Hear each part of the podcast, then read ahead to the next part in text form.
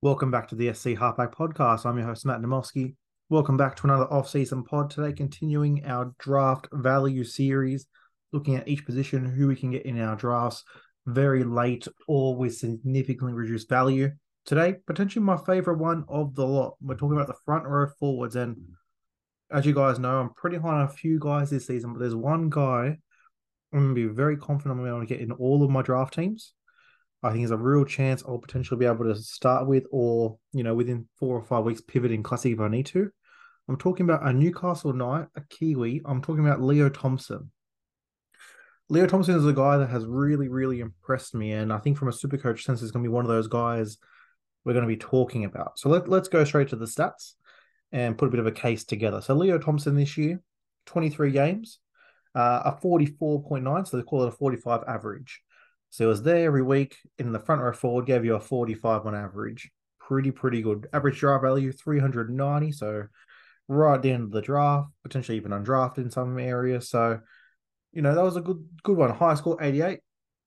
Uh, try there, low score of 30, which I think, you know, as a front rower, you know, he was not starting the season as the first option there, but did a really, really nice job. What I'm interested with him, but is his his trajectory here. So let's go last season, 2022, only played 16 games for a 30 average.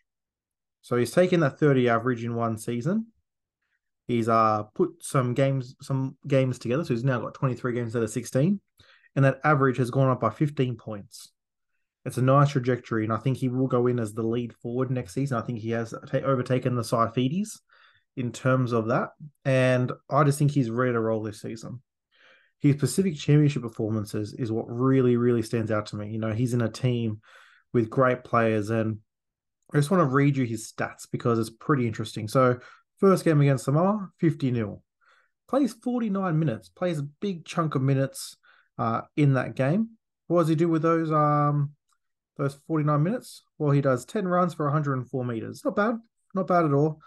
Um, not nothing to write home about um, but definitely, you know, put a decent performance in there. Uh, the tackles, you know, 16, only the one miss. So not bad. Uh, but, you know, 49 minutes, potentially one a little bit better. We then go to uh, week three of the Pacific. Uh, they get smashed by Australia that 36 to 18. The score wasn't even that close, to be honest. Again, you look at his stats and go, okay, what did he do against, you know, that Australian team that was missing a few of their key players? Uh, only plays 35 minutes this time runs for five runs for 37 meters. Now, looking at that, you're going, okay, that's a bit different. But what I liked about it 28 tackles, zero misses. Fantastic. So that defense, so far in two games, he's only missed the one tackle. But again, the running meters just aren't there right now. We then go to the final. And again, this is arrested Haas and Carrigan uh, make their way back into this lineup. We all know 30 0. But what Leo Thompson did in this game, and I think, you know, obviously they had all the ball and all the momentum, but again, against Samoa in 49 minutes, we saw what he did.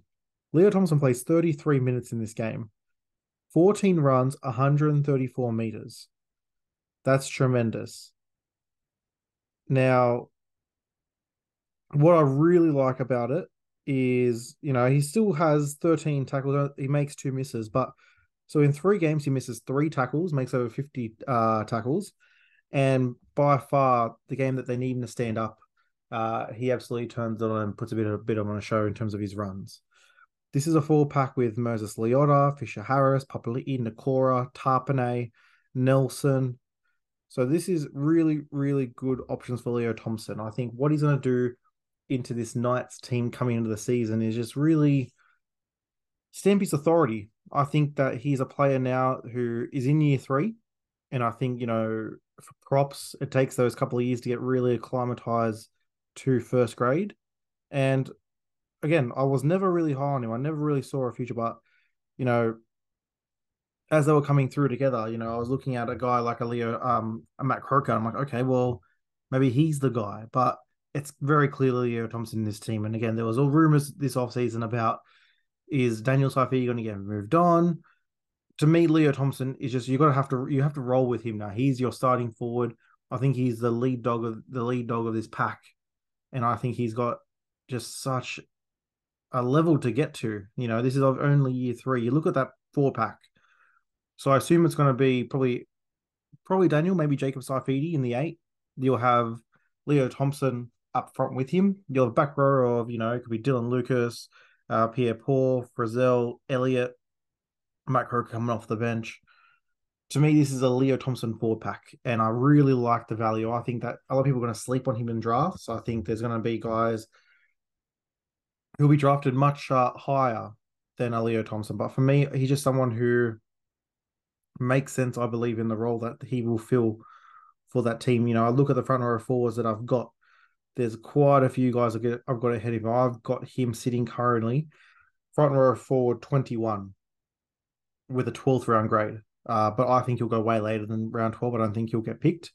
I think he could potentially be your last pick of the draft. And to me, you know, he's obviously not going to go up by 15 again this season, but I think he can easily tack on five to eight points. You're now looking at a potentially a 52 point scoring front rower with no origin eligibility who has shown that he can stay on the park. So to me, Leo Thompson, I think he's going to be the steal of the draft in the front row forward.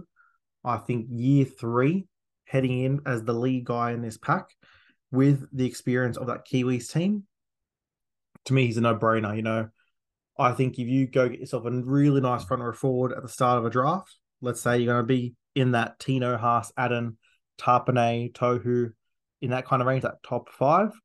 Even then, let's say you go from round six to nine, grab someone like a Collins, Horsburgh, Flegler, Mofo, Cotter, Fisher Harris, Klemmer in that range. Or you just wait. And like I said, some of these guys, real late rounds, Junior Paulo, Max King, Campbell Gillard, and a guy like Leo Thompson. I just think there's so much value this season in the front row forward where if you're not going to get yourself one of those top five guys in the first four rounds, you know, wait till round seven, see which one of those mid guys is there. But a guy like Leo Thompson will be sitting there for you. And again, I just think that, you know, he was 131st player overall in uh, Supercoach this year, so he will be up there on the pre-drafts.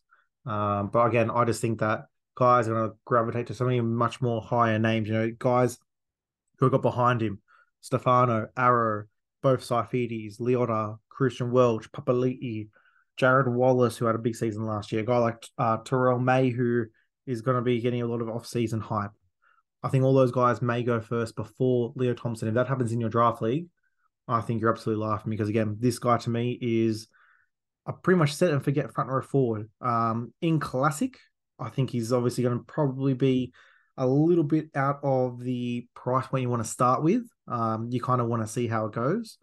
But again, I don't think it's a bad pick. If you want to kind of go a bit potish in that front row and you believe Newcastle can, you know, turn on a bit, he's going to start probably around that 460 mark. Similar to a guy like a Christian Welch last year that a lot of people started with. I think a lot of people might go cheaper in the front row or go with two guns. So Leo Thompson, that kind of highish mid range. But again, if he starts a little slow or they're trying to work out that rotation, he drops below 400.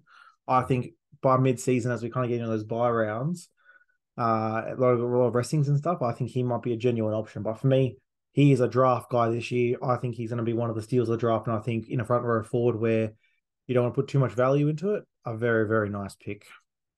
Leave it there, guys. I've got a couple more of these ones to go. Let me know if you want to do any more. I can go through the list once again in each position and grab someone. But again, nice little snapshot. There's a lot of guys in this draft that I think are going to be at least 50 point scorers that will be hidden in every round of the draft. And it's just about, you know, identifying where you want to go in your draft. And again, it might change with how your draft flows. You know, you might be walking there with a game plan and then the first four rounds come in absolutely all the halves and all the fullbacks are gone. You got to kind of pivot on the spot. So uh, very nice to have these uh, names there just in case you want to kind of start writing them down. Think about how the draft's going to lay out because again, for me, I'm kind of sitting there going, unless those guys, those first front row forwards really start to drop and you just grab them like I did with a Payne Haas last year. Leo Thompson for me, someone I'm definitely targeting with one of my last two picks of the draft. Leave it there, guys. Thank you for listening. Get to the socials at the SC Halfback. Thank you for listening. Have a great day. Hear from you soon. Cheers.